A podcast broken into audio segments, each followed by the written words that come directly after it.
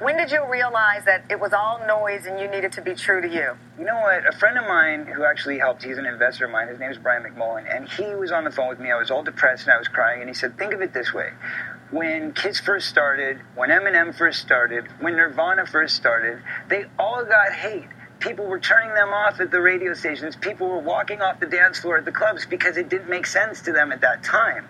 But those all became amazing legends. Right. So just think of it that way. And that really turned it around for me because I'm like, you know what, you're right. A lot of people get hate in the beginning because we're doing something new. It hasn't been done before. But it's all about innovation and being an artist. And we can't be afraid to share our art. We've seen it all before, so let's reload on a very special episode of shows that sucked and shows that blowed.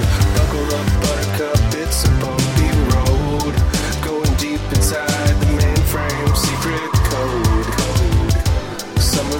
of this shit stinks, some of it's gold.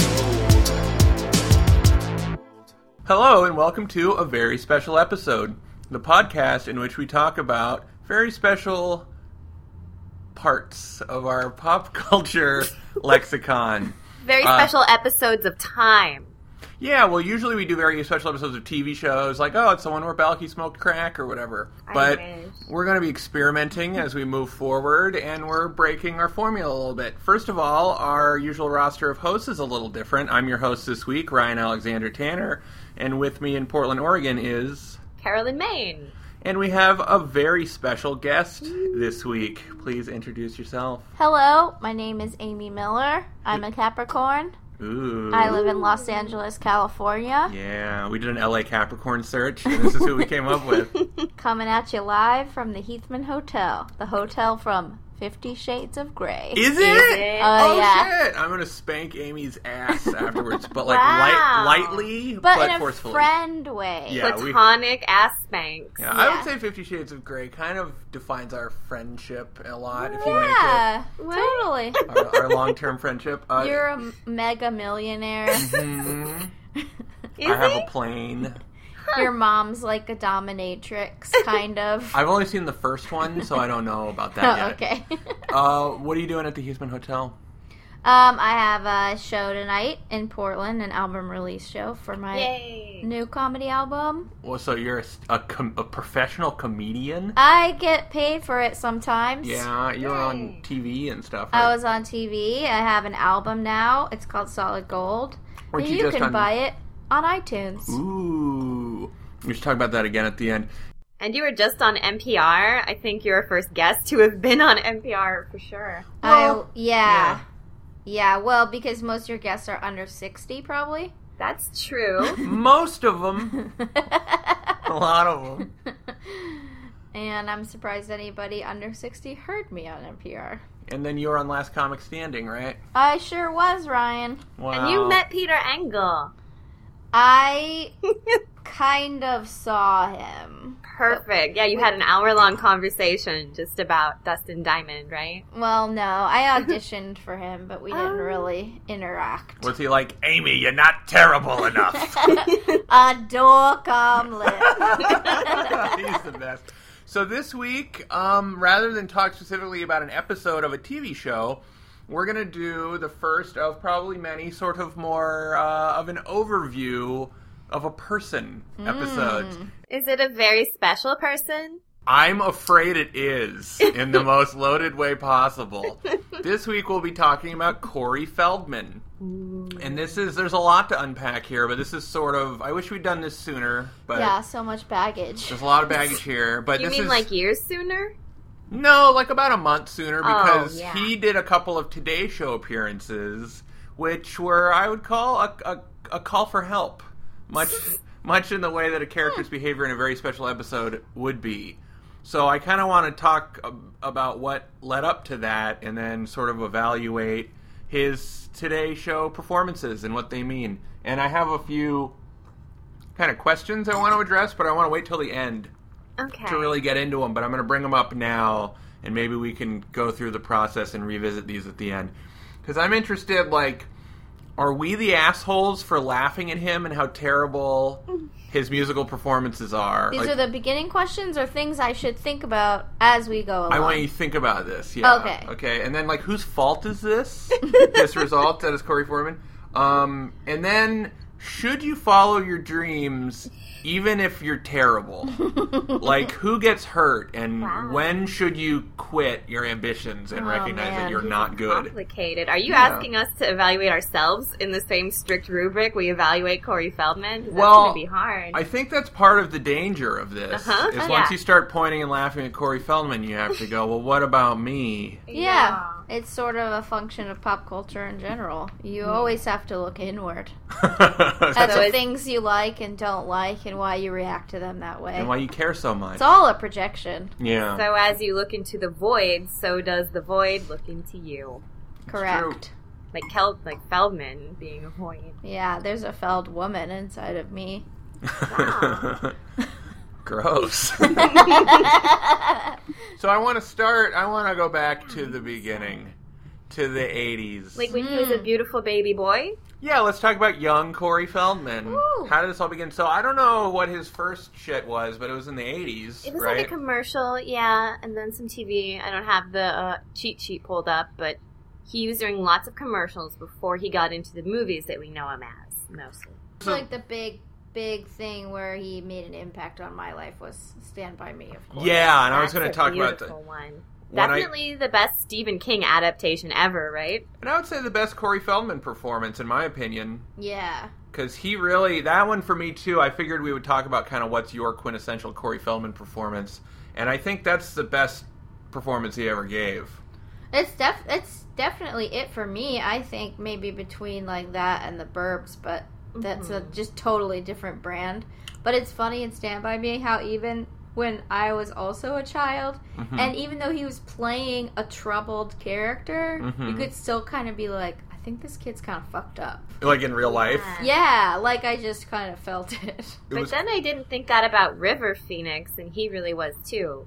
Oh, yeah, I kind of had that feeling about him. Oh, you know And- your bad boys.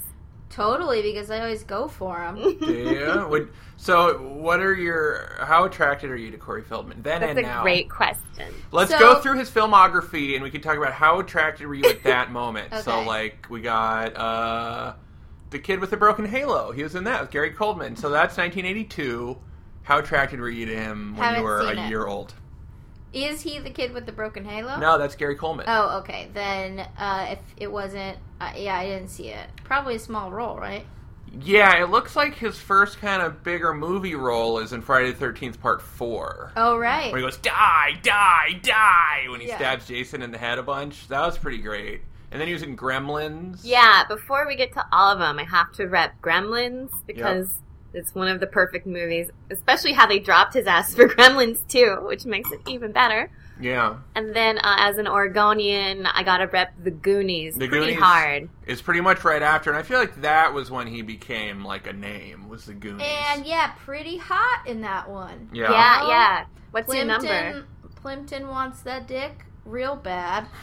Are they supposed? They almost seem like siblings in that, but I guess yeah, she just does want that younger man. No, I think there was a thing developing between them for sure. I always got that impression at least. So then the next one was Stand by Me, which yeah, eighty six. Amazing. Yeah, that was the first R rated movie I ever saw. Mm. I remember I had two older brothers. And look how it ruined you. I know this is. Wait, I'm having a revelation here. this is why I went on the Today Show and My saying. pastor was right. uh, no, but I had older brothers, and it was just too hard to like have two kids in one room and one kid in the other room, and I just was like, they were like, "Fuck it," and I got to start seeing R-rated movies, starting with this one. Also, I think when you watch it. And you kind of go, well, it's R-rated R because they're saying fuck and stuff, but it's you can show this I to a think kid. that sometimes movies that star kids end up being rated R because if they're dealing with any heavy subject matter, because as a kid watching it, you're like, oh yeah, maybe I'm also having an existential Yeah. crisis, and they don't want that. So then we get the Lost Boys in '87, and that was when the two Coreys became a thing, right? That was when they first paired him with Corey Haim. Hollywood had been twinning them together for a long time. Like I think agents were like using them against each other to make the other Corey do better. You know, the whole Hmm. carrot and stick with multiple Coreys in rotation. and that's when they first got their movie, and that's when they were like almost I don't know I don't want to say pubescent, but like he's coming of age, right? He's almost a teenager, but he's still a frog boy. In that, yeah, he's frog getting there. Yeah. And then we get License to Drive the next year, and that was like full blown Corey, Corey. Yeah, once they're full teenagers, up to no good. Yeah. And then we get The Burbs in '89. I don't know that one. It's a Tom Hanks movie. Oh, you'd like it. It's really Yeah. good. Yeah, it's great. What is it? Like a horror comedy and a horror Totally. comedy. Horror, yeah. Uh-huh. Okay. Uh, and then we get Dream a Little Dream, which is like that's a body switching comedy between them, right? This is when they've already started to turn real shitty. Yeah. well, this is like the beginning of the end. And I the feel roles like. get bad. Yeah, and it happened so quickly. hmm It's true. It did because we're not even looking at because the Lost Boys was awesome. License to Drive. I don't know. I liked it. Get you- out of my dreams. is that the one where he has to drive backwards while Oh, his mom's in labor at the end? I think so. I feel like that's what that is. huh? But Dream a Little Dream, that's like a body switching. That was the first time Corey Feldman did like a Michael Jackson performance in something. right? Yes, Yeah. and also maybe the first that went like campy dark. Like that movie's really dark, but n- not in like a serious way like Stand by Me. Like it's just campy and bad. hmm So, and then it looks like, yeah, because then he was the voice of Donatello in 1990. Yeah. And then it just goes to shit. We got Rock and Roll High School Forever, Meatballs 4. Uh, Which I do think choosing making him Donatello was such a good move. why would you say that? I mean, I still you don't think so? I still associate that that's the only way I picture Donatello. They Yeah. could make 75 Ninja Turtles remakes and I would still hear that voice Yeah. and picture him as that general kind of dude. The voice is a lot more charming when given to an anthropologic, anthropomorphic turtle costume than Corey's face. Like, Yeah. I get sick of his face throughout his career, and it's like right when his his skull kind of gets done setting, and that's not his fault, but that's the problem with child actors, right? Is it? Is that the problem? Well, one of it, yeah, I do think that they, this is terrible, I know. But the kids, when they're like really, really cute and they're famous for being those kids, and then their face changes as an actor, as an adult, and for some, sometimes that formula just never comes around for your eyes. Yeah, it doesn't it doesn't always go that well. Like Haley Joel Osment. Wow. Exactly. He's got his whole baby face like mashed into the middle of a big, weird face. Yeah, he looks like a Bill Plympton drawing. Yeah, he does. Oh, yeah. yeah, and he can like only play like a, a creep or a child molester now, Yeah. or like a Mormon who's secretly gay or something. Like, uh-huh. I just had this really sad pang of guilt that what if Corey Feldman listens to this because I, think, know. which maybe we'll get to this, but during all that Today Show stuff, he was so tuned in to comments from everywhere I know. that I feel like if there's a whole podcast episode about what he did, he's Well, gonna listen to it. I wanted in part to celebrate him though, because I Yeah. do think this stint of about two years that he had in his youth, he was amazing. so good. He really was great. And then, well, so part of my question is what happened? Because then he's in Step Monster and L- National Lampoon's Last Resort.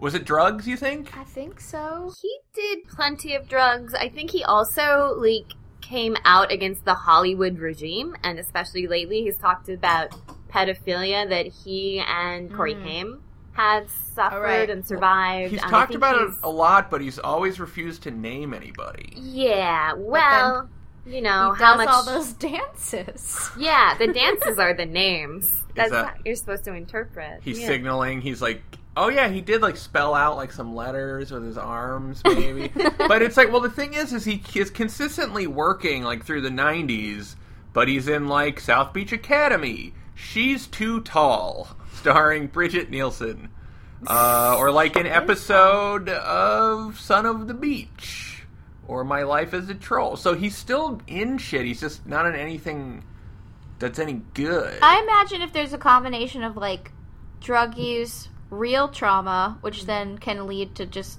you know, spinning out, and then Oh yeah. you're difficult to work with or unpredictable, then people just don't like call you for those amazing roles anymore. Yeah.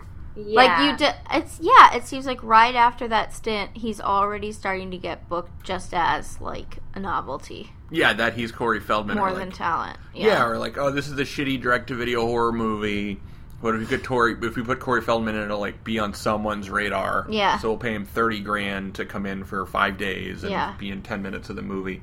I think he got a lot of that shit for a long time. Yeah, I feel like he probably just stepped on some toes, like maybe during some drug use, and the drug use is a thing that ha- happens after trauma a lot of times. So, like, if if America could have intervened for him and maybe made something better with counseling early on, I know, Save them all. I know, we can't save any of the child actors. We just Not like my responsibility. Well, remember when everyone was protesting? ability. Remember when everyone was protesting the war in Iraq?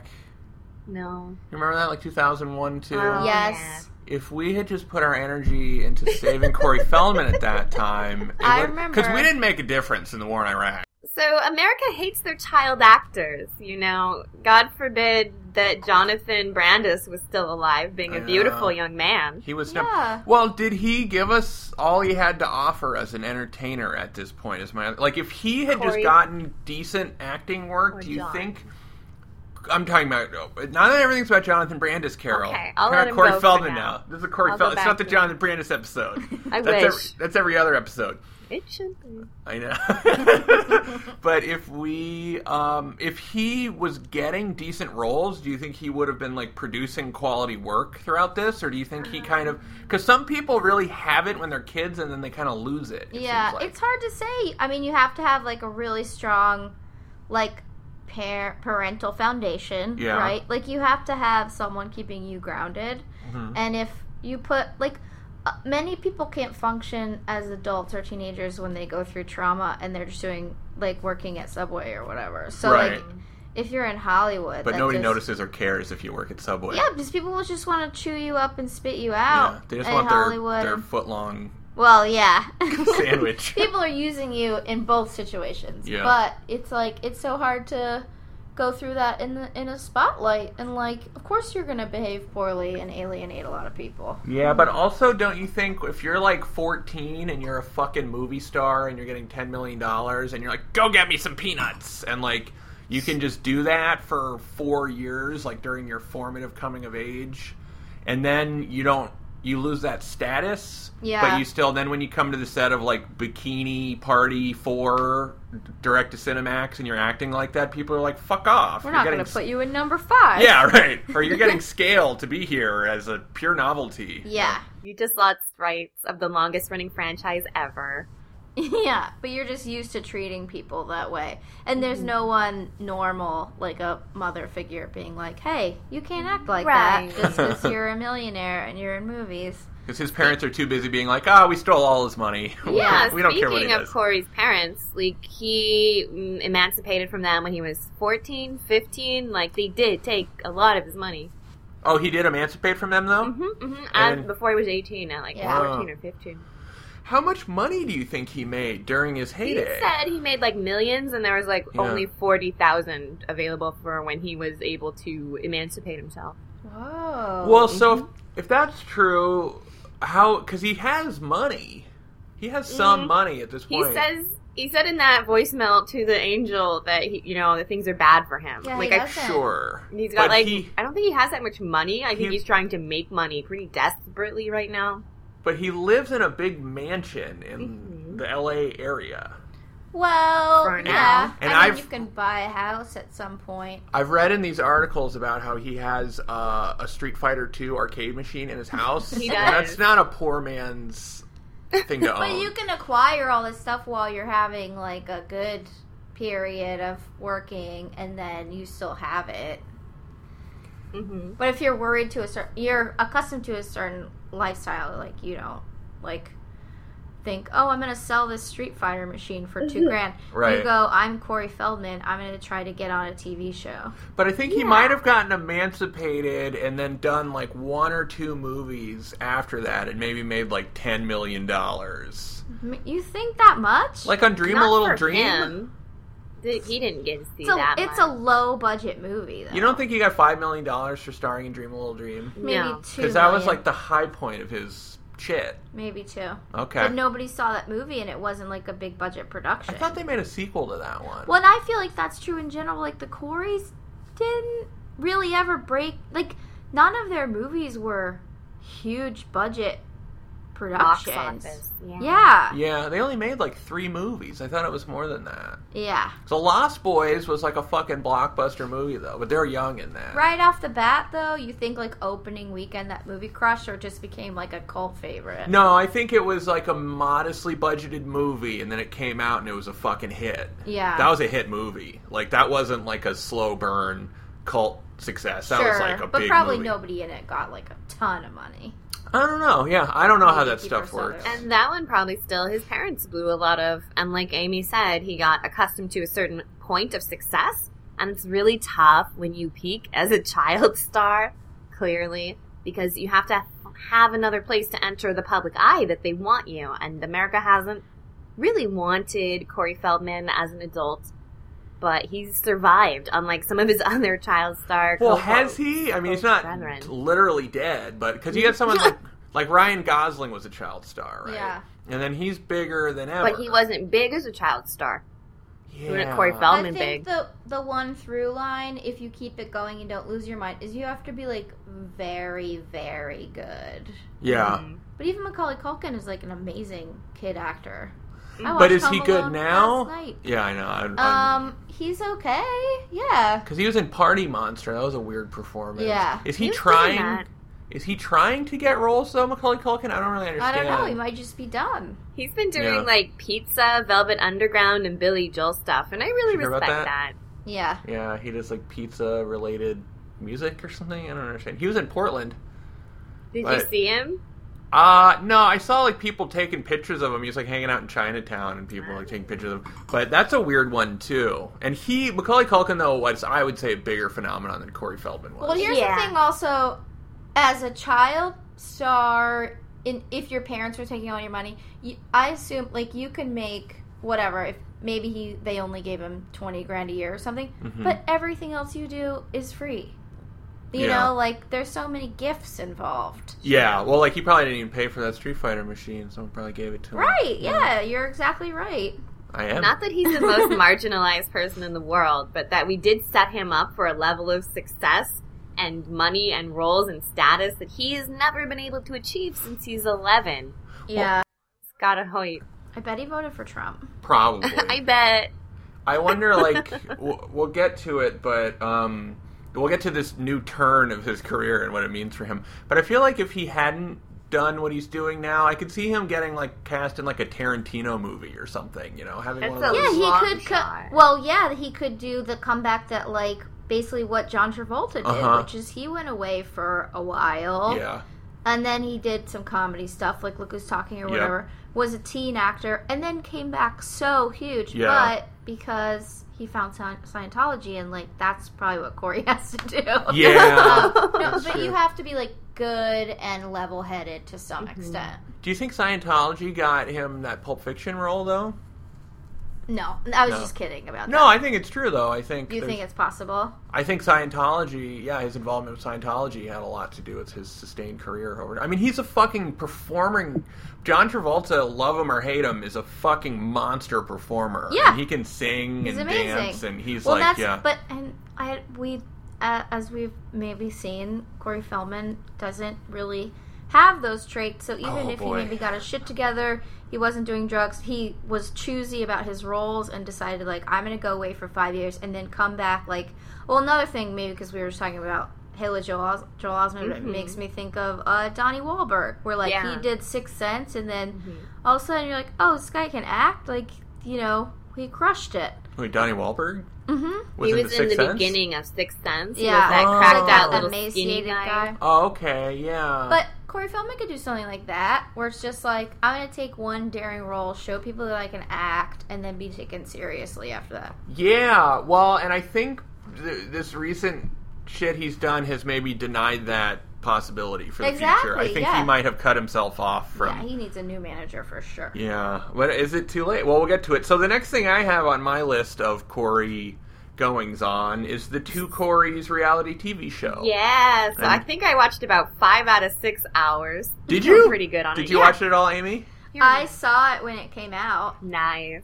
I watched it when it was on TV because you know morbid curiosity, and also I think it was fairly early in that like um, just getting to know B-list celebs reality genre. Yeah, Like that was the- a beautiful new genre. They were kind of one of the first, right? And now like everybody has that path. Yeah, Like, I have a special you- weakness for that kind of show. Oh, I love it. And Yeah. but now it's like just a given. Like if you start to fall off and you can't get roles, like you can always make money on reality TV. Mhm. You know, you can do Dancing with the Stars or whatever. Um, but yeah, I think they were one of the first. So I watched it at the time, and it was It's- so good. It's like a security blanket for celebrities. Like I can just do a shitty reality, like a partial scripted reality show. Totally. Yeah. and people watch it. I mean. I watched it. Well, this was too. It's true. This was like. Well, I did this spun. Did it spin out of the surreal life? It did. yeah. Oh yeah, he was on the same season as like Verne Troyer when he pees on the carpet, no, like that stuff. He was on an earlier season than Oh, that. okay. Because I That's remember to rewatch all of those. that Verne Troyer that had Da Brat and Chyna Yeah, in it. but that's the same show, right? Yeah. Yes, that was like the third season. I think Corey was on the first or second, and he gets married to his wife, who's his wife in the two Coreys, his real wife, on that show. And uh, And one of the Brady kids like marries from that show too, right? yeah, that was a different season. That was like And the fourth season. Didn't that was the Flava Verne Troyer season. meet um, Brigitte Nielsen, yeah, Yeah, And that's that- that's a love for the ages. They're goddamn amazing. So like so many of these Yeah. things spun off of Surreal Life. Surreal Life was great, and I wish That's like the bottom of the pyramid, though. I would bring. Uh-huh. I would. I would watch it if they brought it back now. It's like a bunch of washed-up celebrities in a house together. Like Yeah. who What? doesn't want to watch that? what forever? if they did it just with celebrities that are in prison, like Dustin Diamond? Mm. Lock up, Los Yeah, Angeles. celebrity Yeah. lockup. Yeah, the surreal lockup. That'd be amazing. Uh, put that on my to-do list. So one thing that was really interesting to me about the two Coreys, well, one thing that sticks out in this retrospective is that Corey Feldman totally comes off as the together Corey. Yeah, so we're seeing him as the straight man before his fall to the later stages of his career. And it ended up being true because he's the one still alive. He's the one that know? survived. Yeah. Well, it's interesting too. So the two Coreys, it's two seasons, and the first season is really like very clearly scripted and fake, and almost like a situation comedy. Mm-hmm. yeah, they like, do odd couple music cues. Yeah, where it's like Corey Feldman and his wife are, you know, vegan and they're into fitness and they've got their shit together. And then Corey Haim comes and stays with them and, like, it's wacky, but he's kind of hard to deal with and blah, blah, blah. And it's very clearly staged. And then the second season, I think Corey Haim is, like, very genuinely falling apart. Mm-hmm. Yeah. And they're trying to have a scripted reality show, but it's going off the rails. And then they just went with that. yeah. And it feels like it ended before it was supposed to because Corey Haim was just like, I'm not doing this. And Yeah. it ends with them having a falling out, which I think was real. Oh yeah, it totally. I think it was real too because they didn't speak like it before he died, as far Mhm. as I or s- a- as they've said. Well, and it's like they're going on the set of Lost Boys 2, and Corey Haim's all fucked up on painkillers or something, and he Yeah. can't perform, and it's kind of tragic. and he has a car wreck and it's really tragic. I have to say though, you know, I love some black tragic comedy and I thought the intervention with Pauly Shore was hilarious. Oh yeah, and uh, and and uh, Willis. Was yeah, yeah, Todd Bridges. Mm-hmm. Pauly Shore was like, "Buddy, I think you're wheezing the juice too much." I hate it so much. I just want you to know that I'm here and I care about you, buddy. Well, that's yeah. Can you even imagine? Like I Oh have my God. like one one millionth of like just being a comic. I'm always like, are, who? Which people are my real friends? You know, and, and, like which people are kind of trying to get ahead and Uh-huh. like stick near someone else who is. And the And answer I- is Todd Bridges.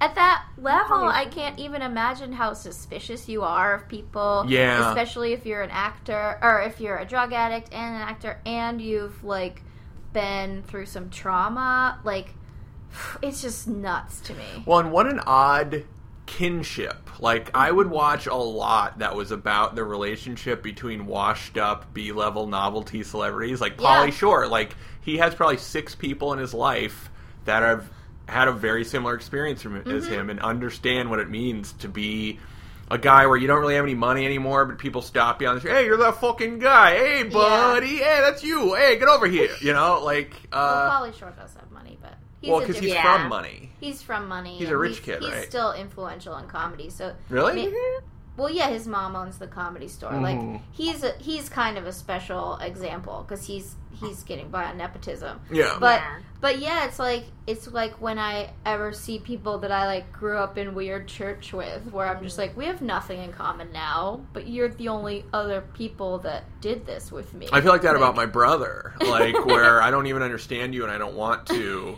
But then when I talk about my mom, that's your mom. Yeah. Like that we both know that. Yeah, you're like war buddies in a way. Yeah, totally. Yeah.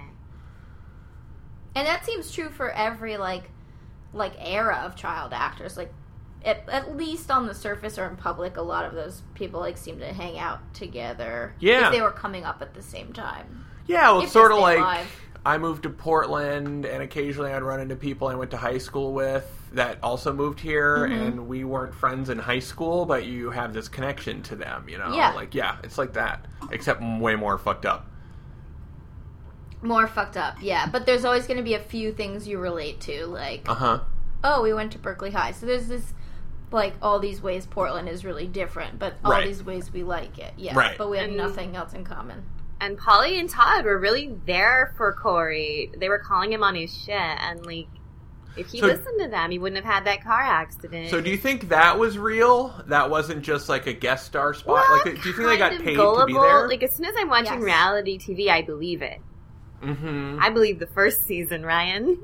oh, Carol. well and and you're not alone like you know as hmm someone who's done reality television, I was like shocked by the number of things that people were just like, "Did this happen? Or are you okay? Like, does Norm Macdonald hate you?" And Yeah. she's like, Yeah. "No, like we've had reality TV at this point for twenty years. Like, don't you know that?" You know, So when you're on it, like when they do interviews with you and testimonials, is that like really? Do they tell you what to say, basically? kind of like it's very coached. Uh-huh. Um, but I've watched so much reality TV that I sort of like saw it all coming down the pike. Uh huh. Were you Um, not there to make friends? I was there to make friends. Aw. which which made me not an interesting interview because I was like, I'm just having such a cool time. Yeah. it's great to be in a hotel, You weren't like fuck paid. Jerry. Jerry's Yeah. a piece of shit. Exactly. Nice. I'm gonna throw this wine in his face. Fuck you, Jerry. Hello. And then you'll play it before the commercial, and then after the commercial, and Yeah. then again before the next. One. And I have a friend who just did Project Runway, same Mm. thing, where she's just like a great. She's on this season. She got kicked off. She's a great designer, but she's like. Uh, every time they asked me about my family, I was just like, "Oh, I don't really want to talk about my personal life, but Yeah. let's talk about my designs." And then they were just like, "Okay, you're off the show." Yeah, I you need to have a narrative, Yeah. right? You need to be like, my father died when I was seven, and then he. Yeah, you can't just be having fun. Yeah. Um, so I think Todd Bridges for sure got paid to be there. Yeah. Which doesn't mean it's not sincere. Right. Mm, well, that's again where the line but it's is fuzzy. sensationalist. Yeah. I mean, if you had real feelings for a friend and you wanted to have a real intervention, would you, like, have cameras there? Right, exactly. If you cared about their actual well being. Do you think that Corey Haim knew there was going to be an intervention, though? Like, hey, this is the intervention episode. Yes. I you think know? the whole thing was staged. Really? I think all of it was staged. Hmm. But even like at the end when it goes to shit and they have a friendship breakup, do you think? I don't think that was staged. Well, here's the thing with reality TV is I think that it, if you if it's produced well, anything can start staged and then still mm-hmm. conjure up real feelings. yeah. Mm-hmm. Um, and yeah, one of my friends from high school is a reality show producer, and she did like Rock of Love Bus, mm-hmm. and and it's just like it's sort of like a spreading of gossip. Like her whole job was basically to put ideas in people's heads that then, you know, especially after a few drinks, whatever, like made the women really mad at each other. Yeah. Like Yeah. those feelings were real, but she's planting all the seeds. Well, and the amount of stress and the, Yeah. And so I think, yeah, they probably did have a falling out and it was real, but it was being like encouraged. by- manipulated. Hmm. I mean, it's like having any other manipulative friend where you're just like, Ryan said this about you. Right, then- so he's like Corey Feldman does is trying to hold you back. And Yeah. he's interesting. So do you think that being on that show ruined their friendship? Probably. Really? I would say so. That's so sad because this is all. I feel like this is all about the Hollywood machine and what it does to people. Yeah. Corey Feldman is like his performances on the Today Show, which we'll get to, are like the ultimate like tragic result of being put through the grinder Yeah. of show business, and we're now speculating that their reality show led to their relationship being destroyed. Yeah, I mean it's it's the Truman Show. Like, if you Yeah. see what that platform can do to regular people, like models, actors, comedians who Yeah. go into that environment, like imagine what it can do to people who grew up in that machine. Yeah. that they don't know who's an ally and who's an enemy at any time. Jesus. They have no gauge for humanity, really. Yeah. Well, and they don't even know what a normal person's life even looks like. Yeah, Yeah. Right. Which So- is probably true for this later Today Show thing, where it's a, like you know, Mhm. there's probably some producer and a manager and somebody else who's like really tongue in cheek, like this is gonna be great, Yeah. we're gonna kill it, and they're like, this is gonna be such a disaster. More people are gonna watch the Today Show. Oh, we're going to talk about that a lot. Yeah. Yeah, okay. Um, so then we have. It's so af- horrible. after the show, um, I know Corey Feldman and his wife get divorced a couple years later. Susie Feldman. Yeah. And when I was watching it, the online comments were mostly very anti Susie, even though I mean, she, yeah, she was just mostly trying to assert like rational boundaries on the show, and everyone's like, "Fuck that bitch! It's your fault that he's dead." Like really Oh hard. wow! You can also see that she is um, trying to get involved with PETA and trying to get in Playboy magazine and stuff. That it's Yeah. interesting. And Which Corey Feldman, whatever. newsflash: Corey Feldman got married like three days ago. Did you guys see that? Again? No, No. to an angel. To his mangel. Ah. Um, who is in the performances, and we'll talk about her a little bit. But Yeah. you can see how that woman and his old his old wife Susie Feldman, how they're like uh, part of this like, the Corey's Angels things makes me think about how there's so many people that come to Los Angeles that are fairly talented. Like maybe they were the best singer at their high school, Mm-hmm. and they're hot, and maybe they can act a little bit, and that Are we getting into them. the angel shit? Oh we're, my we're, god. we're working towards it. Um, oh my god. but how lot. you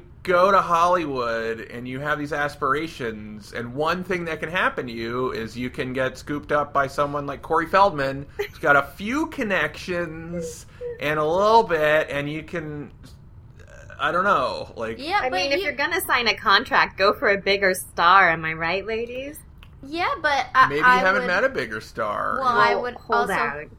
venture to guess that he has like a special place in her life too. Like Yeah. you can start off a fan, and you know the way that pop pop culture like works on our brains, like.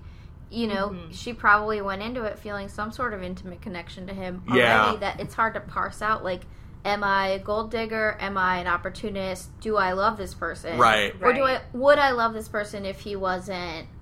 You know, if I didn't already know all this. Stuff. If I didn't have his him. poster on my It- wall, when yeah, I was if I seven, had watched yeah. Stand By Me Mhm. 300 times, would I ever want to fuck this guy? Yeah, does he But- even have access to that kind of relative relationship? Well, so yeah, so Corey Haim dies, and then he gets divorced. R.I.P. The next thing I have in my order of stuff, did you guys watch the Celebrity Wife Swap oh, episode? Oh yeah, oh Wait, yeah. that was Oh my God. 2015, so we're missing about seven years here. Seven crazy years. I think he's divorced. going off the fucking cliff here. Well, well, in this album, this double album he's just released, he's supposedly working on for 10 years. So I think that's mostly what he was doing during this time. Have you? Lo- did you try to like search around like Corey Feldman 2010 or whatever, like No. specific years? Well, so I found a couple things. There was like Vice did a couple articles where they were going to parties at Mm. his house that Mm-hmm. and so he started doing this thing called Corey's Angels. The thing about Corey's Angels that really fucked with me is at the beginning of his first Today Show's performance, he's like, I started Corey's Angels because I wanted to help blah blah and I was like, Is this a charity he's talking about? And you're like, No, No. it's hot women he fucks, basically. yeah, they it's just a live in his fuck harem. Basically, he was pissed that he kept fucking these girls and helping them with Hollywood connections, and all he got to do is fuck hot chicks. He wanted like a share of their money too. Right. It's so sleazy. Well, and also maybe some sort of contractual obligation so that they can't then like fuck him over. Or, I mean, shout out to Corey for realizing that most of his relationships were empty Right. and people are opportunists Yeah. and he has no gauge on human interaction. Uh-huh. So he's like, I can just hire my girlfriends. Hmm. Like God. Hugh Hefner, you know. Yeah. Does Hugh Hefner hire his girlfriends? Kind mean- of. Yeah, they start out employees and then he marries them, but the, but like he's giving them a life that they can't have without him. Yeah. But you don't. I mean, I'm sure they sign all of the contracts in the world. So here's another question then, because if he's broke, how is he able to do this? It's it's temporary. I think he's gonna fold like any minute. He's on the precipice of danger, Corey. And I think that brokenness is relative. You know, like like maybe he makes not Hollywood money, but five hundred grand a year or something. Yeah. How, He's though? Where's he Portland getting it from? I mean, from his old movies still airing, Uh-huh. from you know previous appearances, from Yeah. just doing celebrity appearances. You know, like I met Corey Haim at WonderCon. Like you Wow. don't think Yeah. Feldman was doing shit like that for the seven years he disappeared? Yeah, just showing up at like Comic Con and Yeah, uh, I mean, you know, you're a freelance artist. Think Yes, I about am. the small chunks of money you make for things. If you multiplied that by celebrity, you'd be living an okay yearly salary. I think that there's a thing where if you're that plugged into the public consciousness, then yeah, you can like show up to mall openings and Yeah, make like eight thousand dollars. nights, Yeah, totally. DJ nights, yeah, is a big one. That's like Mary Kay Letourneau and her husband do like DJ nights. I Yeah, guess. That's what I they see do. That. That's one thing they do. Oh my god. So, um, Do you guys think that one of the contract stipulations for the Angels is please love me? I kind of do. It yeah, that's so sad to put that on the dotted line. That is so sad. That's that's what Sorry. marriage is supposed to be. please love me. Please love me. please love me forever. Um, so then in 2013, there's a Vice article where they went to one of his Corey's Angels parties, and it was basically tongue in cheekly saying how lame it was. It was so funny. Uh, the part where you could definitely tell that they were kidding was when they said, "Not." That's always good. And then in 2013, a woman wrote an article. I went to Corey Feldman's sex party by accident, and she wanted to fuck him. And I guess he doesn't do drugs anymore, but he's doing like nitrous oxide. These are the allegations. That's a drug. But that he was N.O. Carol N.O. Just say N.O. And then, but that he basically had these fuck parties in his house where you could come over and he'd fuck like a few of his angels and you could be there too. And It's that, a dream come true. well, you know, I mean, Oh, yes, he's charging people for that too, right? Right. I think you can pay money to come to a party where there'll be a bunch of hot chicks at Corey Feldman's house and he's gonna fuck a bunch of them. And maybe you can, I don't know what your odds yeah, are. There's so many things you can do. Yeah, like if I was famous enough, I was Corey Feldman, and I you just met you, and you were like, "Hey, will you do my podcast?" I could be like, "Yeah, I'll do it for five hundred bucks," Yeah. and you just do that all day, every day. Well, that's like Snoop Dogg is on one of the singles that Corey performs, and you know that they just were like, "How much would it cost, Snoop Dogg?" And he's like, five thousand dollars. Yeah. All right, and Snoop Dogg probably spent forty minutes of his life, Yeah. walking to a studio and just like running through this shit real fast, and he left, and Yeah. he made five grand. Like, And then you get a certain number of those things all the time, and I'm guilty of this too at a much smaller level, of course, but like where you are like, oh, this is never going to dry up. Uh-huh. I can always do a DJ night. Right. So I'm just going to spend while I have it.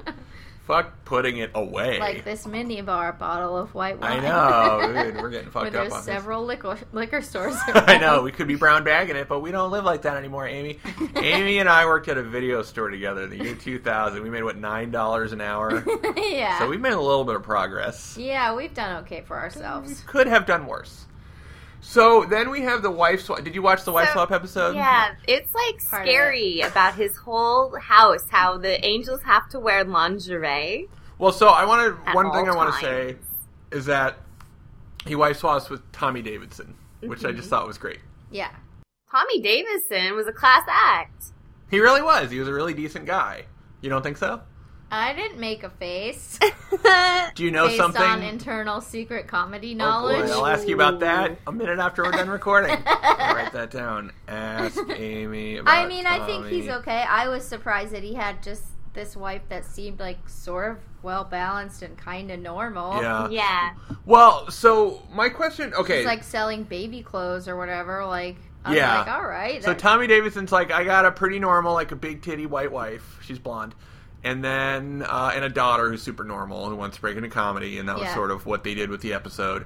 And then Corey's basically like, I'm running a sex cult, is the impression he's creating. Yeah. And he's like, I've got my main angel, and then these other chicks that I Mangel. fuck. Yeah, Mangel. which her real name I can't remember, but they that's who he married like a few days Yeah. ago, and she's in the Today Show performances. But Sister wives. yeah, he's doing yeah, like so- slutty sister wives.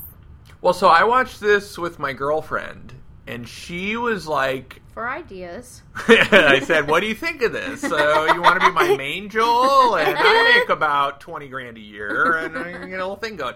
No, um, I get residuals for my performances. so she was like, "I don't think this is real."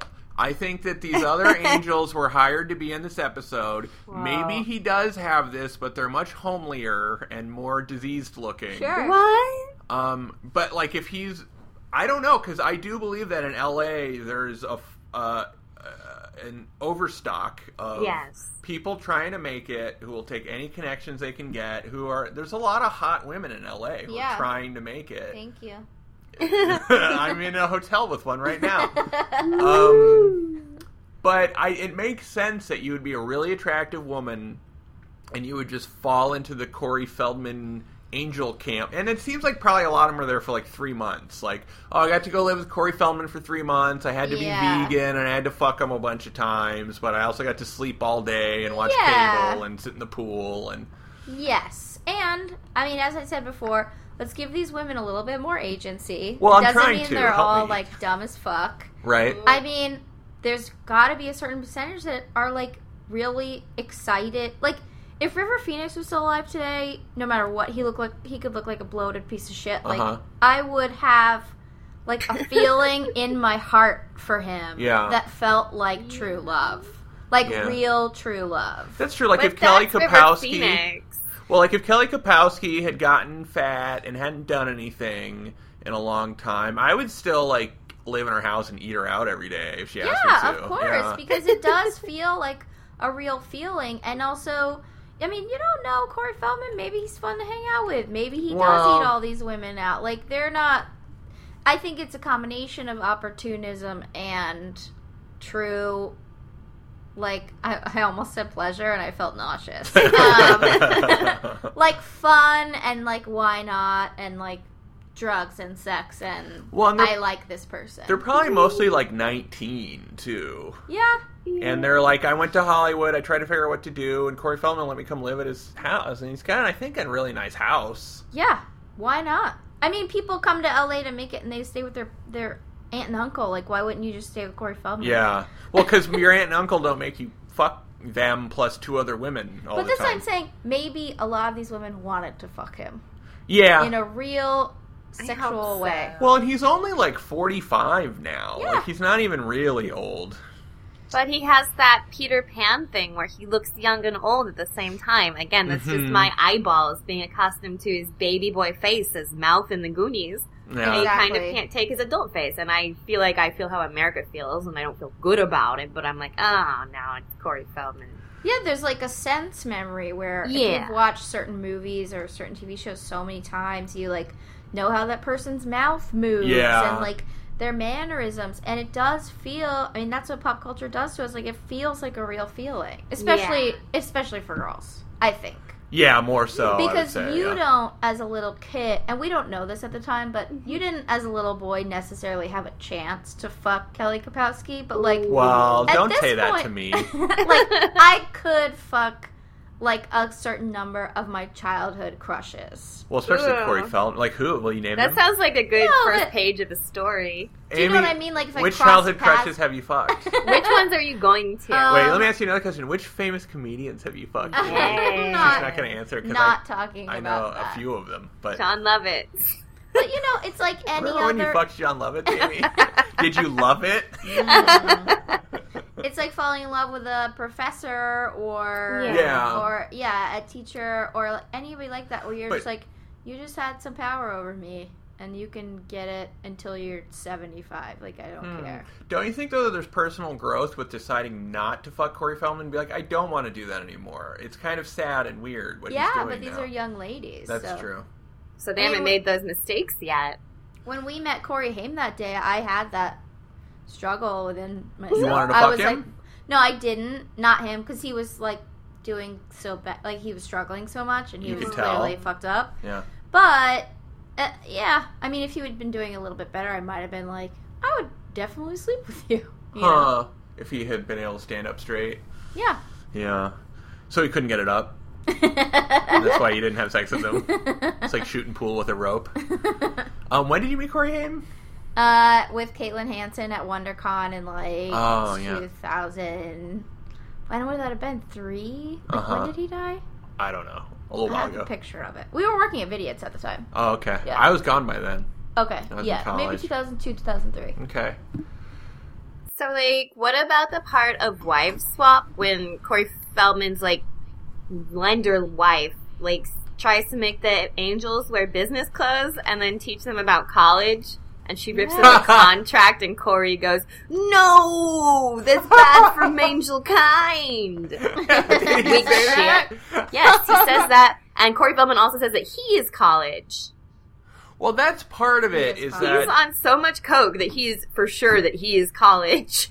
That's the thing that I couldn't quite because how much was that a bit and how much was Oh. it mm. real? Like the Corey's Angels, because he really wanted to convince us, the it. audience, that he has this grip on these women. and Yes. he's basically running their lives. And Yeah, his therapist in the Corey said that he was controlling. So here he's Yeah. grown more into a control goblin. Yeah, well, that happens to a lot of people who, like, especially child stars who don't have Right. control over their career, and then, and, you know, a lot of people who have been traumatized. Like, you want to control any part of your life you can find, Right. and if and that so- was his thing, then But they have Yeah. moments in the thing where he'll be like, "Do more push-ups," and they're like, "Oh, Corey," and it felt very fake to me. Like it felt like they were trying to create this impression well, yeah, that he has this mental control over these women. so much of it is. But again, whatever reality show producer that's making that, it is fake, and they're staging something at all times. But they're also staging something with a person who's mentally ill. Right. Right. So it's still puppeteering to some extent. Yeah. But so how real do you think I think he's definitely doing this Corey's Angels thing. Oh yeah. But I think probably all it means is that at any given time there's like two or three young women living in his house that he makes some effort to get them an appointment with someone at Virgin Records or whatever. Yeah. And he fucks them. They have to eat vegan and exercise all day. Or exercise a lot, or there's like a fitness regime. like but- Hooters. Yeah, but that's probably about the extent of it. I would say. I don't know, but We'll never know. well, I bet we could probably call Corey Feldman right now. Ryan, why don't you dress like a girl and become Okay. the new angel? Carol, can we have one plan No, that you make that doesn't involve me dressing like a girl? no. No, No. all right, I'm just asking, but all right, I'm under your regime, so if I have to dress like a girl, I'll do it. Do more push-ups. Oh I'm your- yeah, look at that butt. Woohoo! I'm your I'm your angel. so then we have arrived to the first Today Show performance. oh performance. my god. which is so this is when the questions for start it. go for it so they booked it he released a double album they show you the cover art which why is it on a phone The when they show it cover art looks like a meme. It's like photoshopped together Corey crawling out of hell and it looks like my beginning digital imaging first project in college You Yeah. just know he has like a cousin that he gave five hundred dollars to. I like it. Which is to say, I like a good meme. But he better not have paid $500 for that photoshop job paid two hundred dollars. that's that's reasonable. no, he, real talk. He probably had some fan that did it for him for free because he think? was like, "I'm Corey Feldman." huh Qu- but it looks so bad Well, so he released a double album is it Angelic called to the core. to the core that's the other thing i want to say about is it corey the number feldman two? Yes, one is whenever he writes anything, he uses numbers. That or makes it two, cool. And if he says you, it's the letter U. Like if you spend too much time on the internet looking at things he's written and posted, you'll notice that. And then the other thing is that everything, like he lives in the Feldmansion. Yeah. His book is called Coreyography. Everything's Yeah. like Corey or Feldman. Like, I like that. his It's name, just the angelic to the core. Right? The the core of Corey. You know what's funny about the number and the you thing is that it's not even a social media takeover. I think he's like emotionally stuck in the mid '90s. You think that's what it is? It's yeah, like the I very think it's more first. from that than from. So Like, it's It's just more a from, like- holdover with emoji more from, like- language. yeah, It's more from like using pagers. yeah, Yeah. You do get emotionally stunted when certain traumas happen. Success too. Child So- stars. He goes on the Today Show. So I guess we want to talk about it ahead of time. They clearly booked him for the spectacle of this. it and it seems like it's produced to have his ass out too. Yeah. It's very it's very sinister. I It think. is right. Yeah. Because it then it became a viral video. You, I think, Amy, were the first person I saw. Po- you posted this on Facebook, Yes. and that's what did this to me because I saw this credits. and I got fucking obsessed with it. Like I couldn't let it go.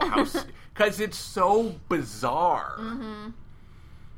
Well, this is like, did you see? uh I think last week when Dr. Phil was like interviewing Shelley Duvall, Oh Mhm. yeah. and uh Kubrick's daughter like lost it and wrote this letter and was like, "You can't just interview mentally ill celebrities for the spectacle." Like, it, well, and he's specifically a doctor, so he's not the Today Show. That's much worse. Right. But just to like parade someone out and be Yeah. like, "Look how fucked up she is." Is Shelley Duvall mentally ill now? yeah. Yeah. I know that her Stanley Kubrick's daughter had some Kickstarter for her to help her, but it was very Yeah. unclear what we were Yeah, helping She's with. like a Scientologist, and it looks like she's just gonna give it to Scientology, like a total. Uh, Yeah, so but it I do think it was the spectacle. Like, yeah, let's just I there's got to be a whole pitching process involved. Like Yeah. he has a manager or somebody or maybe one of the angels does it. yeah. Me- Like send this yeah, send the track ahead of time, send here's what our stage setup is. We Uh-huh. need six microphones cuz I'm one dude, but there's five angels, Yeah. you know.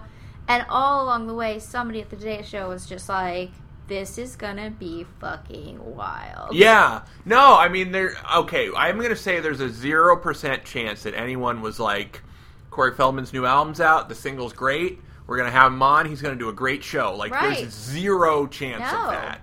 That it yeah, was it's not a it's not a crumbling like a like Lana Del Rey thing or something where you're like already talented and then you just have this bad live performance or like, cat power. Yeah, like Yeah. is she going to freak out? Yeah, exactly. It's not that there's it's They not knew. that at all. It's like this is going to be so terrible that Amy Miller's going to post it to her Facebook and Ryan Alexander Tanner's going to get obsessed with it. and They're going to make a podcast about it.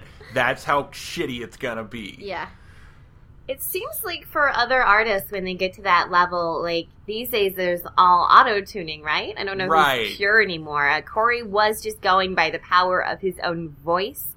I'll say that I think he'd be a good karaoke singer, but um, Well, one thing this really reminded me of, I I can honestly say, okay, because there's a lot of times where you go, oh, uh, you know, uh, Britney Spears sucks, and people can go, I don't know if it's a valid argument. People go, Britney Spears is better than you. She can dance better than you, or whatever. And like, Yeah. okay, maybe someone has to be a lot better than me before they should be on TV or whatever. But this is the only thing I I can think so. of because I can't sing and I can't dance, and I'm fine with that. I'm comfortable. This reminds me of like when I go, oh yeah, I'll sing blah blah. I'll sing that fucking uh, Katy Perry song at karaoke, and you get up and you realize you suck, and you go, oh Yeah. fuck, I got four more minutes of this. You know, shit. Yeah, That's what this performance reminds me of. Like we just got to get through this. But yeah. Go I, for it. This is literally the only person I've seen go for it. do a performance this publicized where I'm like, I could do as well as that. Even the dancing, Ryan. Well, Yeah, let's talk see about Ryan the dancing because okay, the other thing that's disturbing about this is he's clearly doing his best and giving it his all. I know. He's really trying hard, and it's that's so sad. that's what fucks with you about this. I think he's okay. Do you? kind you're of. On, you're on a lot of weed. I know, Carol, you're high on weed. I'm not that. high. Carol, this is actually an intervention. Oh shit! Where's We- Pauly Shore? Todd Hey, Bridges is here. Todd here. Bridges is We here. gave him four dollars. we told him we were doing a dead, podcast. right? He was like, "I'm here." But Todd Bridges, I don't think he's dead. I'll stop weed if Todd Bridges punches Pauly Shore. Or what if Todd Bridges is like, "Carol, I really just need you to stop weed. Would you stop?" No, he has no power over me. We're not peers. fair. Peers. but um, what were we talking about? The dancing? Yeah. Like, I am not a good dancer. I could dance as well as this. He's not moving right now. Oh wait, No, I'm not showing you. I'm just saying in general. Like, Oh, I God, he's think if you took your Sorry. average person off the street and you spent a week, a rigorous week, trying to get them to do this exact dance performance Corey Feldman did, you would be about as good as Corey Feldman was on the Today Show. Heartbreaking. Well, and he needs a Corey a choreographer. Oh. Like I think he is his own choreographer. I know, and I think that's a lot of the problem. Is he's doing these moves, and it's so deliberate. Like when He, he's, he must be surrounded by yes men and yes angels. I think he's in his living room with Yeah. five Corey's angels that are Yeah. dependent on him. It's like a George Lucas Star Wars thing, but without all the money and prestige. uh, they're contractually obligated to say this is a good track. They're But like, I think like even if they haven't signed contracts, which of course they have, I mean, think about how many people we've all dated. We're just like, that's great, honey. well, talk to me more of that, Amy, because I don't think I've done that at all. Yeah, you you you don't do it as often. I think women do it much more often. It, it's just like a codependent relationship where you're just like, I'm here to encourage you, and I get something out of taking care of you. Like Uh-huh. Yeah. the combination of his fame and them loving him, with also them being like able to have the power to like encourage him in some way, Mm-hmm. and to or play like the keyboards. try to save him. Uh-huh. Like that's I mean I have dated so many people in like a shitty band where I'm just like I love it. Well, I, as a man, would like to say, don't do any of those things. Your drawings are so good, Ryan. Oh no! Do you think I'm getting false encouragement in relationships? no, you're actually good. This is But one of the things. no way to know. Well, thanks, Amy. You really think so? Um, no, you're good. No, but I mean, that's part of what's scary is like people. We want to support people in their dreams, but I've never seen a clearer case where it's like no one should be supporting his dream. They, the other thing about this is if you're Corey Feldman, let's say you've made some amount of money, mm-hmm. you have some money sitting around, and you want to do something like start like an organic nut butter company or something. Like found a business Name that makes sense and is sustainable and isn't about you being loved and admired and on TV. like Roseanne's macadamia nut farm in Hawaii. I think a lot of celebrities have bought things that were actually profitable and made sense and were modest. And because if you have money, you can make more money. Like if you have the capital, you just open a fucking Cinnabon or something. yeah, you but know? if you're addicted to the fame and attention, then you don't want to start a nut farm. Right, but that's You really wanna be a nut destructive. farm. he is a nut farm, yeah. Sign the contract, get in that nut farm. The other thing I want to say too is that I really noticed from this is that Corey's whole um like his cadence and his just the read on him, he seems very different. Like the way he talks. Yeah, he's on drugs. Yeah. you think he, that's what it is? Absolutely. What drugs do you think he's on? Probably Cocaine. opiates and up, yeah, cocaine, Really? uppers and Cocaine and downers. heroin. Yeah. yeah. I feel like he has quit those kinds of drugs and he overdoes like he only does like prescription medical type That's drugs. Corey Haim for you. I think they both did that. They were like, "Oh man, I'm fucking clean now. I just do a bunch of OxyContin and Yeah. Xanax and Yeah. It does change like the way you talk and interact with people. Does it? Mm-hmm. Because he seems his his like um just his general presence seems he has this weird like fake kind of meekness or something. He Yeah. has like almost a bashfulness about him when he talks. And then he has this one strand of hair in the front. Yeah, Yeah. it's it's the Michael strand. So let's talk about the Michael Ah, Jackson The thing. Michael issue. So what is up with that? Uh, I mean, I don't know. I think there's a possibility that Michael maybe was a part of his trauma. Do you think? Yeah, 'Cause- uh, so Corey says that Michael was not, but that um Corey would hang out with Michael when he didn't Yeah. have a friend, probably like you know eleven or twelve, still vulnerable, extremely. But Yeah. that what Michael does is like that Matt Damon Liberace movie where he has one kid that he really likes and he'll talk to about dinosaurs or shit and their family for like three weeks. But then he's sick of the kid and he dumps Oh, yeah. them and Yeah. that is devastating. Corey said that hurt him. But he said that Michael did not molest him. So silver lining, I guess. But if and then but if he was obsessed with Michael in a way and then got turned away from him Mhm. and then experienced another trauma, like there's that thing where people sort of get frozen in time emotionally a little Yes. bit. Like Yes. have you seen the Tiffany documentary where I think we're alone now. Yeah. Yeah. Oh, and- That's and- incredible. about people who are Amazing. obsessed and everybody Tiffany. in that like aside from being on the spectrum mostly Right. like had experienced some significant sexual trauma right at the time that Tiffany was at her peak. And well, you just one of them got into a really there. bad accident. Yeah. When, and it was Yeah. like a physical trauma. physical trauma, yeah, to where they just kind of got stuck there, and I think that's totally possible that that's what happened to him. You know, like Mhm. he was uh clearly fixated on Michael, and then went through all this shit, and like that just sort of became his obsession. Yeah, because he wanted to do impressions of him, and he did it in movies. And his musical performance is clearly like a really shitty Michael Jackson knockoff. Did you guys watch Yeah. the minor league baseball Yes. performance that I sent? Yeah. Had you seen it before? No. Oh, so good. I do you wanna missed say it. about Could it? you recap a little?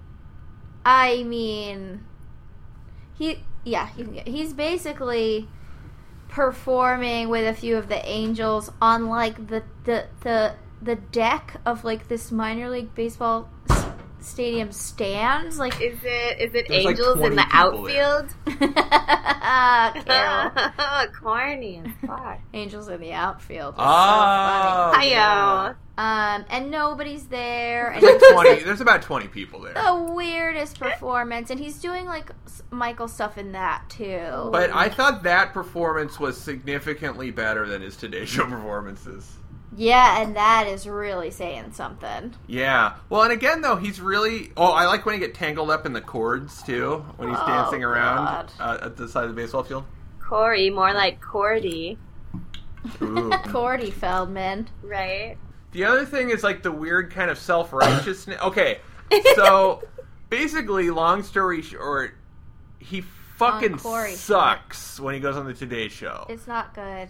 And he and like objectively he sucks like i don't think a single person in the united states saw this Well, performance and thought a it was question, good though, Ryan. Is there such a thing as objectively sucking? yes Objective art. i think so the other thing is that this song this go for it song the message of this song is so weirdly a fuck you to us right now making this podcast Yeah, It's about you addressing be- the haters. It's all about are. the haters and that we're the haters. He says they point and laugh at you, but nobody knows their names, and that's about how obscure and unloved we are, and that we could.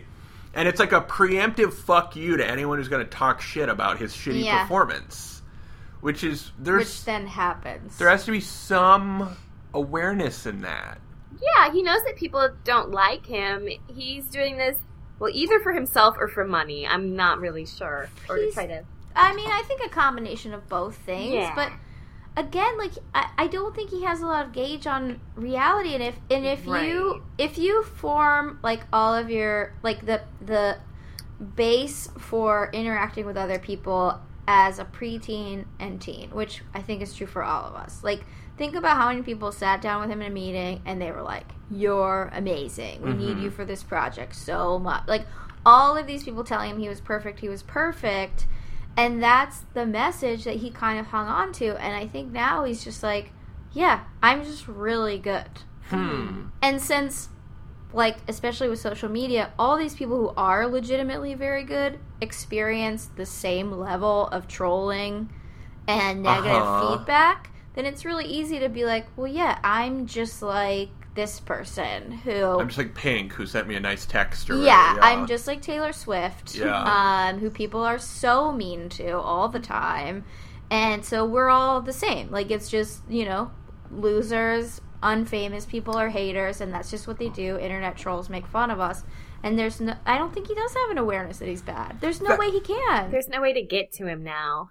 I've seen that in comics a lot too. Like a hmm. lot of shitty comics will come out and they'll be interviewed with editors, and they're just like, dude, no matter what you do, people are going to shit on you. And I think that the just bombardment of internet hate about everything makes it really hard to discern when something truly is bad or not. Yeah. Yeah. Well, I think as a performer, you can discern by, like, n- looking at credible sources and being like, well, these few things did say I was good. like the Onion or something. I, Yeah.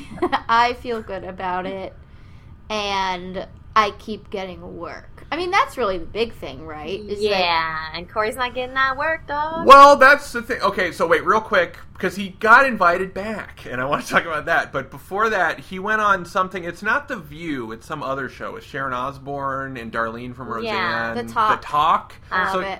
he went on that, and he went to talk about his performance because so he got bombarded with hate after this performance, and he released some Facebook video that got deleted that I couldn't find where Yeah. he cried. Crying. and I shit. watched it. Yeah, How did you How watch it? it? I watched it at the time.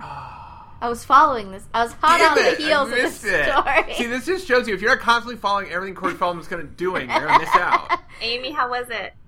Um, I mean, it's kind of heartbreaking, but I think the the fact that he also later deleted it shows that he's always maybe struggling with like, am I good? Am I not good? I don't know what's real. I don't know if the haters are right or if I'm right. Yeah. Because if you're like upset and like, oh, you hurt my feelings, and then you later take it down, then I mean, he doesn't. I just don't think he knows what's what's right. Well, I feel like watching that video would, like, for example, if we posted this podcast and Corey Feldman contacted me and was like, "That really hurt my feelings the way you guys talk," I would feel like shit.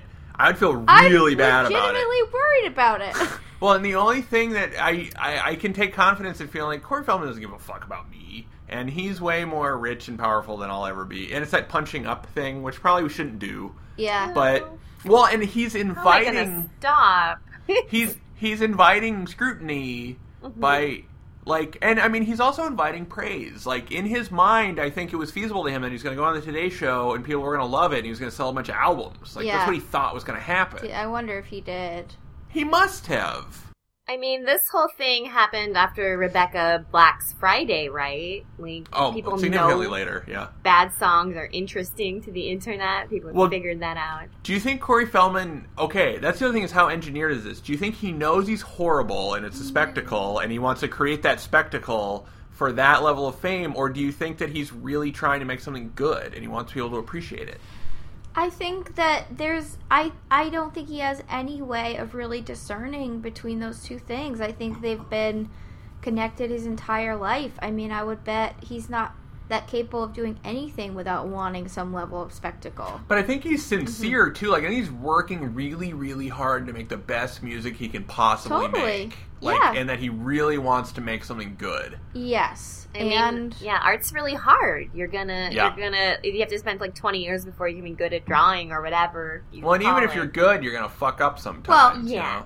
and on top of that, if you're mentally ill, Right. which I have Are. been I are. I, You are. I are have been trying to like be aware of and introduce into more conversations because it's fucking real. Like there's so Yeah. many comedians that people are like, that guy's just off the rails. He's a dick, and I'm like, he's having clearly a mental break. Right. He's you not know? in control of his own behavior. Like, yeah, he's not just a shock comedian. He's not doing this for the spectacle. Like someone's really fucked up right now. Well, Which so- is how so many celebrities, comedians, musicians, actors alike just die, and then people are like, "I didn't see that coming." And Right. It's like, well, that's because we don't talk about mental illness in men ever. Yeah. Like- True. because so much of our behavior can pass as mental illness. Yeah. That it's hard to know, I guess. Totally. Yeah. No, and true. because people have this idea, like, you're a celebrity, you're kind of rich, fuck you. Like, it, yeah, punching up, but Mm-hmm. It's never True. punching up if, um, if someone is mentally ill. No, it's true. If Corey Feldman dies next week, I'm not going to be at all surprised. Right. But I will mourn him.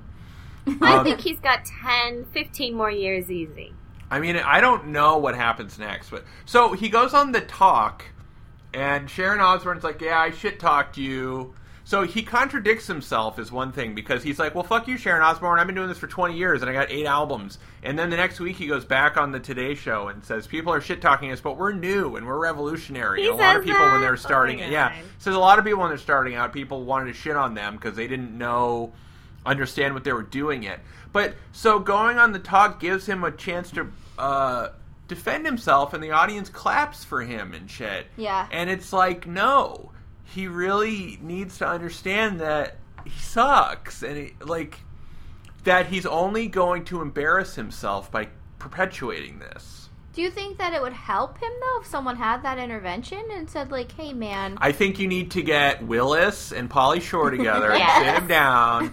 well, okay, so that's one of the questions is are we in the wrong like how unhealthy is it that he's allowed to keep doing these performances and embarrassing himself? Well, if he has a song in his heart, it's his right to get to sing it, you know. Mhm. Uh, bad art can be the most amazing art sometimes. An outsider artist heard some bad art that, you know, doesn't fulfill the obligations you would think of for the piece, but then it's more amazing because it came out of left field. Well, but if we're only allowing him to do it because it brings us joy to humiliate Yeah. him, then should he be allowed to do it?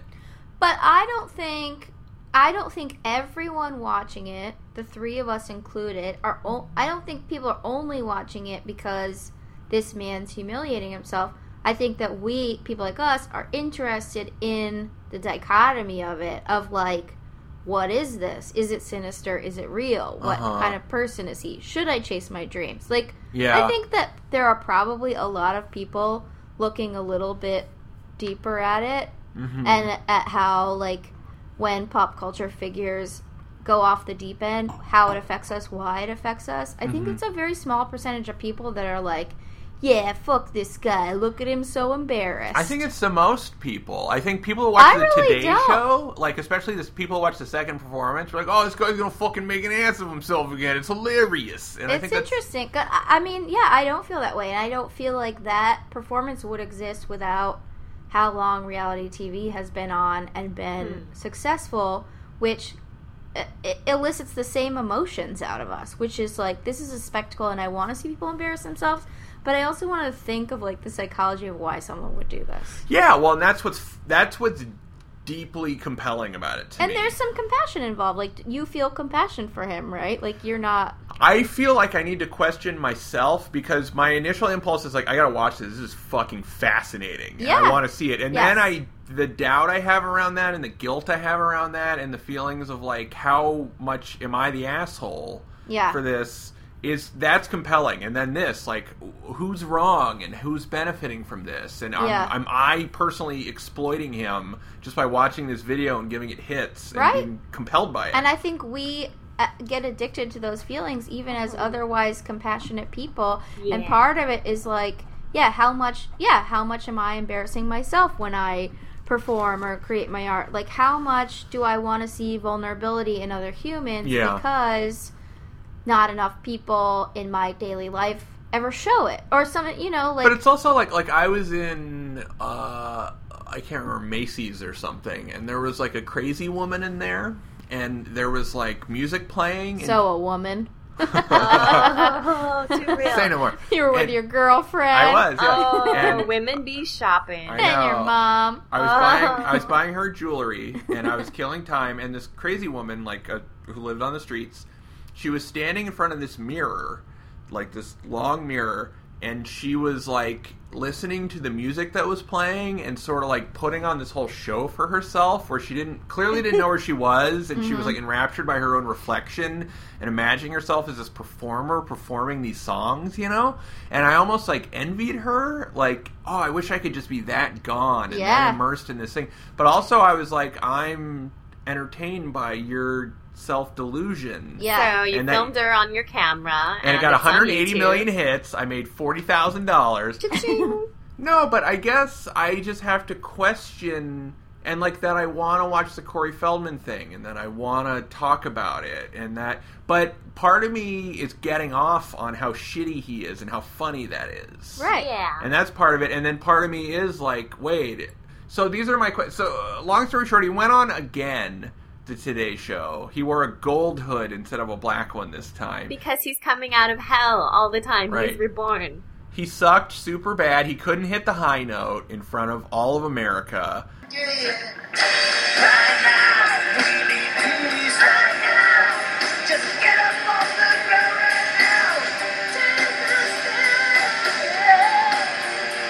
That was really painful. That's the other thing is he can't sing at all. Is another part of the problem of this. So anyway, and then uh, I don't know. He fucking watched that too and pointed and laughed at it, and uh, he dropped the American flag and he wrote an official apology about that. it was hard. Did he drop it for a political reason or just due to bad choreography? Bad choreography, and that was part of his statement. So are we dicks for laughing at this? Yeah, but I mean, I'm gonna be a dick. Tabloid culture isn't great, but sometimes cringe humor is the best humor. I don't. I could stop, but would that stop the cycle? How could we stop it? We might as well enjoy I don't know. it I mean. I think that being a dick and then examining that is like the most human thing. Mhm. True. And, and it involves a lot of empathy. If you don't have any empathy, you don't have any compassion, then you uh, don't feel the second part at all. Mhm. You just do the laughing. And I think as like regular people, you know, th- that level of celebrity takes a lot from us also in a way. I mean, maybe like women in particular, like you know, I mean, this dude's famous. He has like a harem of hot chicks. You know, it's it, it is just part of that cycle of like just uh like codependent relationships and women just being like, I'm just a body here to celebrate a mediocre man. like you know, Oh. in a way, the compilation of all of the celebrity situations exactly like that also damages us. So I feel like there's always a thing where you're like, well, I'm allowed to laugh at that kind of mm-hmm. because it's affected me too. Well, and he's inviting it to, like, he's drawing attention to himself, and it's negative attention. Yeah, it's not the kind of thing where some, you know, the paparazzi just films someone in a breakdown on the street or drunk outside of a club. Right. Like those. He's not caught off guard by this. He's orchestrating on the a. TV show, Yeah, He's going. He went to great lengths and efforts to do that performance. Yeah, and it wasn't the first thing he did. A whole, the whole reality show, The Two Coreys, Yeah. like that's also a spectacle. Like, I, I don't think he has the most agency himself in making these decisions. Because, Well, that's the other thing. He's clearly delusional. He's not aware and in control of himself, and that's Yeah. a big thing that makes me wonder if we're the dicks. But but how else is he going to make money? I mean, that's the thing. Is like if you see like that crazy woman at the Macy's, Yeah. probably doesn't have a lot of job prospects. Like Right. Corey Feldman doesn't have other skills. It's not like we can just help him and then be like, you know what, we're going to get him into a nice McDonald's job. Right. Well, and he Like, wouldn't he take a has to do McDonald's this. job. No, exactly. Yeah. He has to do this. And he doesn't have the power to choose between good attention and negative attention right So, now. so he doesn't care if it's positive or negative. He just wants the attention. he thinks because he's trying hard that it's going to be good work, and he I think he does care. Yeah. He just doesn't know that it's bad. yeah. he must have some, but like the amount of ridicule he received after his first performance to go out and do it again. That's delusional. Right, but that's part of that Hollywood delusion. If you if you are talking to the Today Show producer, all of the angels that live in your house, your manager, and they're like, "Yeah, do it. It's going to be awesome." Uh huh. Like, do you take that word over like millions of people on social media? Probably, because those are the only people you know. They're real people. They're Yeah. not just like an egg or whatever. That is yeah, I like, mean, if I was doing something, yeah, that got panned online, Mm-hmm. and you and Carol and like five other people that I trust who are creative were like, it was amazing. I'd be Mhm. like, fuck the haters. Yeah. So I mean, at what point do you give in? And like, when can you accept that you're not good at something? Like that's my other question. Should you follow your dreams even if you're terrible? Like, how do you even recognize that you're terrible? Like Corey Feldman does not seem to understand that he fucking sucks at this. yeah. I feel like if it's something you're doing with love in your heart and for the joy of the work, that it, even if a lot of people hate it, maybe it's good for you and maybe it's good for one other freak who has your sensibilities. And if you work long and hard enough, eventually you'll find something more to say that the world can use. Uh, you know, he's a little suffering because he has like a, a 19 year old's music ability, but he's 30 and he's already in the lens and we'll just laugh at him until he gets good. I He's if he wants to- 45. He's he's really old. He's 70. he's 13900 years. He has a right to do his music. We have a right to laugh at him. But I think if he keeps trying, he can get somewhere good before he dies. I think art can save you from addiction and suffering if you really walk down that path. Also, therapy would be great for Corey. Well, like I always remember, I got to interview Kato Kaelin in like 2005 or something. Did he and- sound like Pauly Shore? No, he sounded like Kato Kaelin. Okay. And the thing that really, I was really affected by it. And part of it was he seemed very aware, like, I'm Kato Kaelin. That's who people are going to see. That's going to be the loaded thing of my presence. I can sort of live with that and feel like maybe I didn't become a superstar or a famous actor, but I'm plugged into this thing and I'm doing better than most people.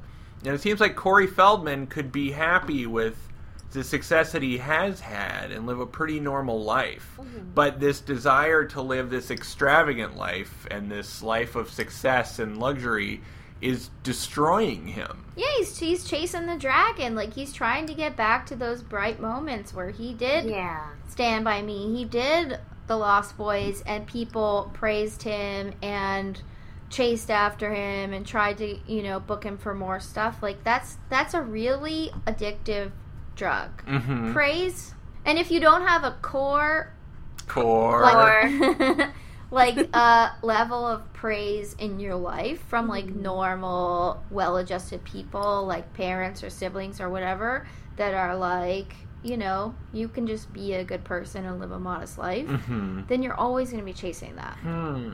And he's trying to control people, women, and sexualize them. Like he was controlled and sexualized as a young boy. He's trying to take that power back by perpetuating the same unhealthy dynamic. So he's not absolutely So gonna what I'm get there till he drops that. But What I'm learning from this is that if you feel objectified and used, that you should just objectify and use women.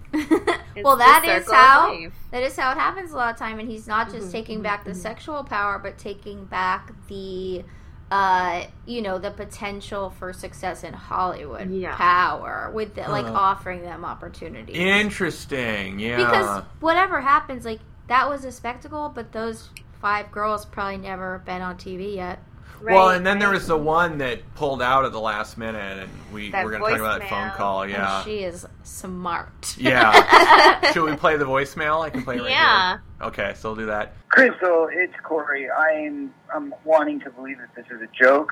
Uh, you got to be joking, right? This isn't real. Like no human being on this earth would be selfish enough and egotistical enough and fucked up in the head enough to fuck friends over like this at the last minute.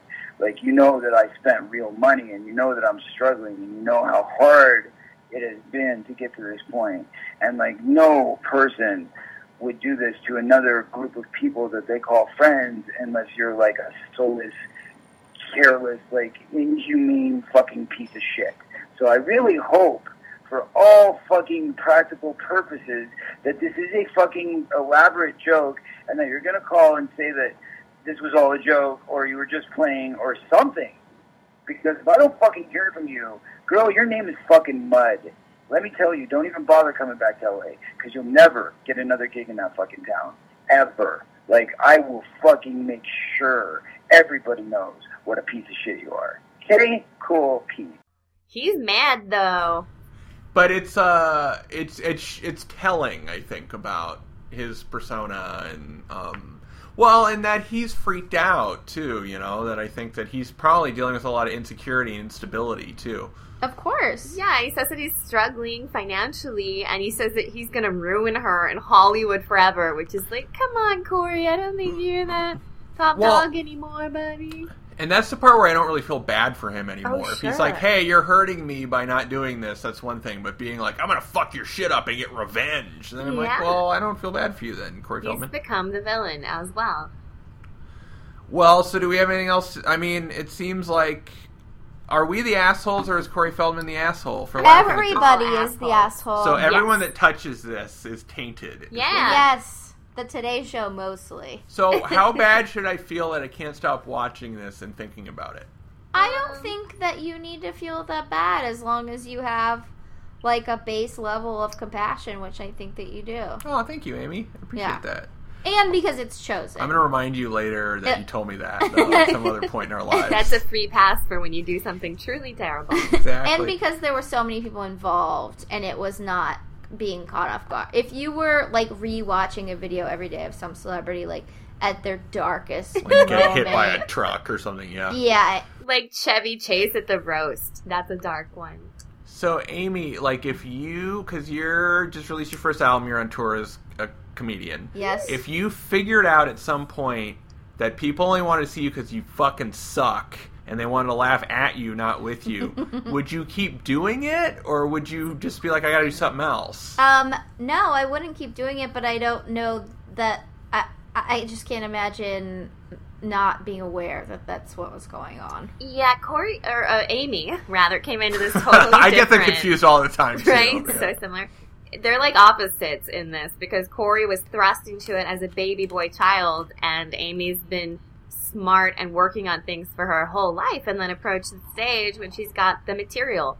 What Corey doesn't have is the material. He can't write comedy or maybe songs. You know, I would love to see Corey's stand-up routine. Uh, I mean, you saw Screech's stand-up routine, Ryan. You're I did, yeah. You're that did. guy. I watched it. The the other thing is that people hate watch for free, Yeah, and that is partially what the internet is for. yeah. yeah. So you can step into these messes, and that's what TV is for. People don't watch things live. People don't Yeah. hate watch things live very Yeah. often because it costs money. Well, and because And you don't it's even real. know. Yeah, like- because you're right like- there by the guy you hate, and you're like, Yeah. oh no. It, Like- it humanizes the person. Well, I didn't Yes. know that Corey Feldman. Oh, you mean like you know? I'm not going to go to his performance. To Yeah, because you were asking Yeah. about me doing stand up. Oh, I gotcha. Yeah. I wouldn't have full crowds of people just hate watching me. Right. Because people, uh, like, yeah, I mean, Americans consuming social media in that way, like, are fucking super insecure, complicated weirdos in the same way that you keep watching this, and they're not gonna. I mean, I don't even think that you went to hate watch Screech do stand up. I think that you went there with a lot of love in your heart. him. Uh, there is a lot of So there's an yeah, endearment so much in me of like too. Yeah. like you brought so much into my life. Right. Like I'm fascinated by you. Yeah. I don't necessarily respect you, but part of me, my lizard brain does. Yeah, and once there's that barrier to entry of like paying money and going to a public place, Yeah. people are much less likely to hate consume. Yeah. That's So it'd true. be interesting to see if in the next couple months, like Corey plans a tour. or- yeah. I think he's on tour. Well, and I wouldn't care about this at all if I didn't think he was so great in Stand By Me. Like, Yeah. you got yourself into my psyche with your talents. Yeah. And now your lack of talent is compelling. deep, deep in there, and Yeah. if you were a lady, you would probably sleep with him. Well, why do I have to be a lady? Corey, if you're listening, Yeah. Corey, I will fuck you I- tomorrow. I'll do it. Yeah. I want to see Ryan in that Mangel Lorraine. I'll wear lingerie. it. Spread Great. for Corey. Yeah. I'll so, do a quick Photoshop. We gotta log off, but uh, before we do, Amy, what did you learn this week? I learned that I apparently think people are more compassionate than hateful, Oh, that's beautiful. Wow. And phew. that I don't agree, but I think it's a beautiful idea. Male mental illness is so heavily stigmatized that we don't even ever want to accept that people are just struggling and going on TV by accident. Well, I, I live with that every day. And Carol, uh, what did you learn? Uh, I learned that Corey Feldman was the voice of the Hound in Fox and the Hound. What? We'll get to that, but yeah, I didn't see that. And that he was really bummed out when he was not invited back for Ninja Turtles 2. Right, but he was invited back for Ninja Turtles 3, so Oh, was he? Well, Yes. that was a stinker. I, that's what I learned. I learned that Corey Feldman was brought back for Ninja Turtles 3. And I learned the answers to these questions, so I learned that we're not really the assholes. But And I thought the most special part was when Pauly Shore was there for him at the intervention. I, I'm going to pre-book him for my interventions coming up. that was beautiful. And I learned that Todd Bridges is the Yeah. one that can really let people know when it's time to make a change. Um, Amy, where can I find you online? I'm fascinated by you. Um, follow me on Twitter at Amy Miller, or you can go to Amy Miller Comedy if you wanna um buy my new album, which came out today. You talk about me a lot. And what's it called? It's called Solid Gold. Ooh. Solid Gold Baby. What's that in reference to, Amy? Um, it's about my vagina. Oh, gross! Carol, where can I find you online? Uh, you can find me at www.carolynmain.com, C-A-R-O-L-Y-N-M-A-I-N, like the street, also at Twitter, also on Tumblr, also on Facebook, baby. As for me, your host this week, Ryan Alexander Tanner, you can see my artwork at ohyesverynice.com. I'm desperate for your approval. I'll shame myself in many ways to acquire it. and on my new merch. Oh yeah, I drew Amy's Ah, pillowcase. I Yeah. I haven't even paid him for it yet. No, yet. I'm still waiting on that paycheck. Story of my life. Better drink some more of that I'm hotel going wine. to. I know. I'm sure it'll be deduced Take from some M and M's for yeah. seven bucks or Mm, whatever. seven dollar M and M's. Oh yes, very nice. Is also my Twitter and Instagram handle, and uh, you can check me out there. As for the show, we are a very special episode, the podcast. You can check out our website at a very special episode podcast.com, all one word. That was the available domain name. You can follow us on Facebook at AVSE Pod, where you can interact with us and tell us what you thought of episodes and things like that. It's a good way to interact with us. You can follow us on Twitter at, at AVSE Pod, which is a great name for a Twitter handle, I believe. And you can email us if you want at avsepodcast at gmail.com. It's very likely we'll read your emails on the show at some point in the future. We usually have roundups or something. I'm not sure how we'll do that quite yet. You can download us for free on iTunes, uh, where you can rate and review us as well. We'd really appreciate it if you would rate and review our show. Only if it's positive, though. I don't know why you would write a negative review. You can also get us at Podbean, Google Play, and Stitcher. We are are available for free through all of those platforms, so feel free to follow us forever and always with love in your hearts. That should wrap things up for this week's episode. Tune in next week where we will be discussing the Star Wars Holiday Special, the leftover forgotten child. It's the worst star wars things ever. It's worse than all of the prequels combined all their worst aspects. And that'll be the original four hosts from uh, Saved by the Bell reviewed getting together and talking about that carol and me and austin and david. That should be out next week i think. It might be two weeks but i think it's next week. It's our holiday thing. So stay tuned for that. Um, that wraps things up for this week. So until next time, take a stand right now. Take my hand right now. Yeah, that was this AVSE on your home PC with some VIPs of SBTB. Was it Austin G, Dr. DB, RAT, or the C Money? What the heck was with that TV? This podcast is kind of funny. Excuse us all, cause we gotta go pee. That was a very special episode. We dissected that shit from head to toe. Did the time fly by or was it slow? Got so many life lessons. Oh, how we've grown. Seen so much TV that we're gonna explode next time on a very special episode.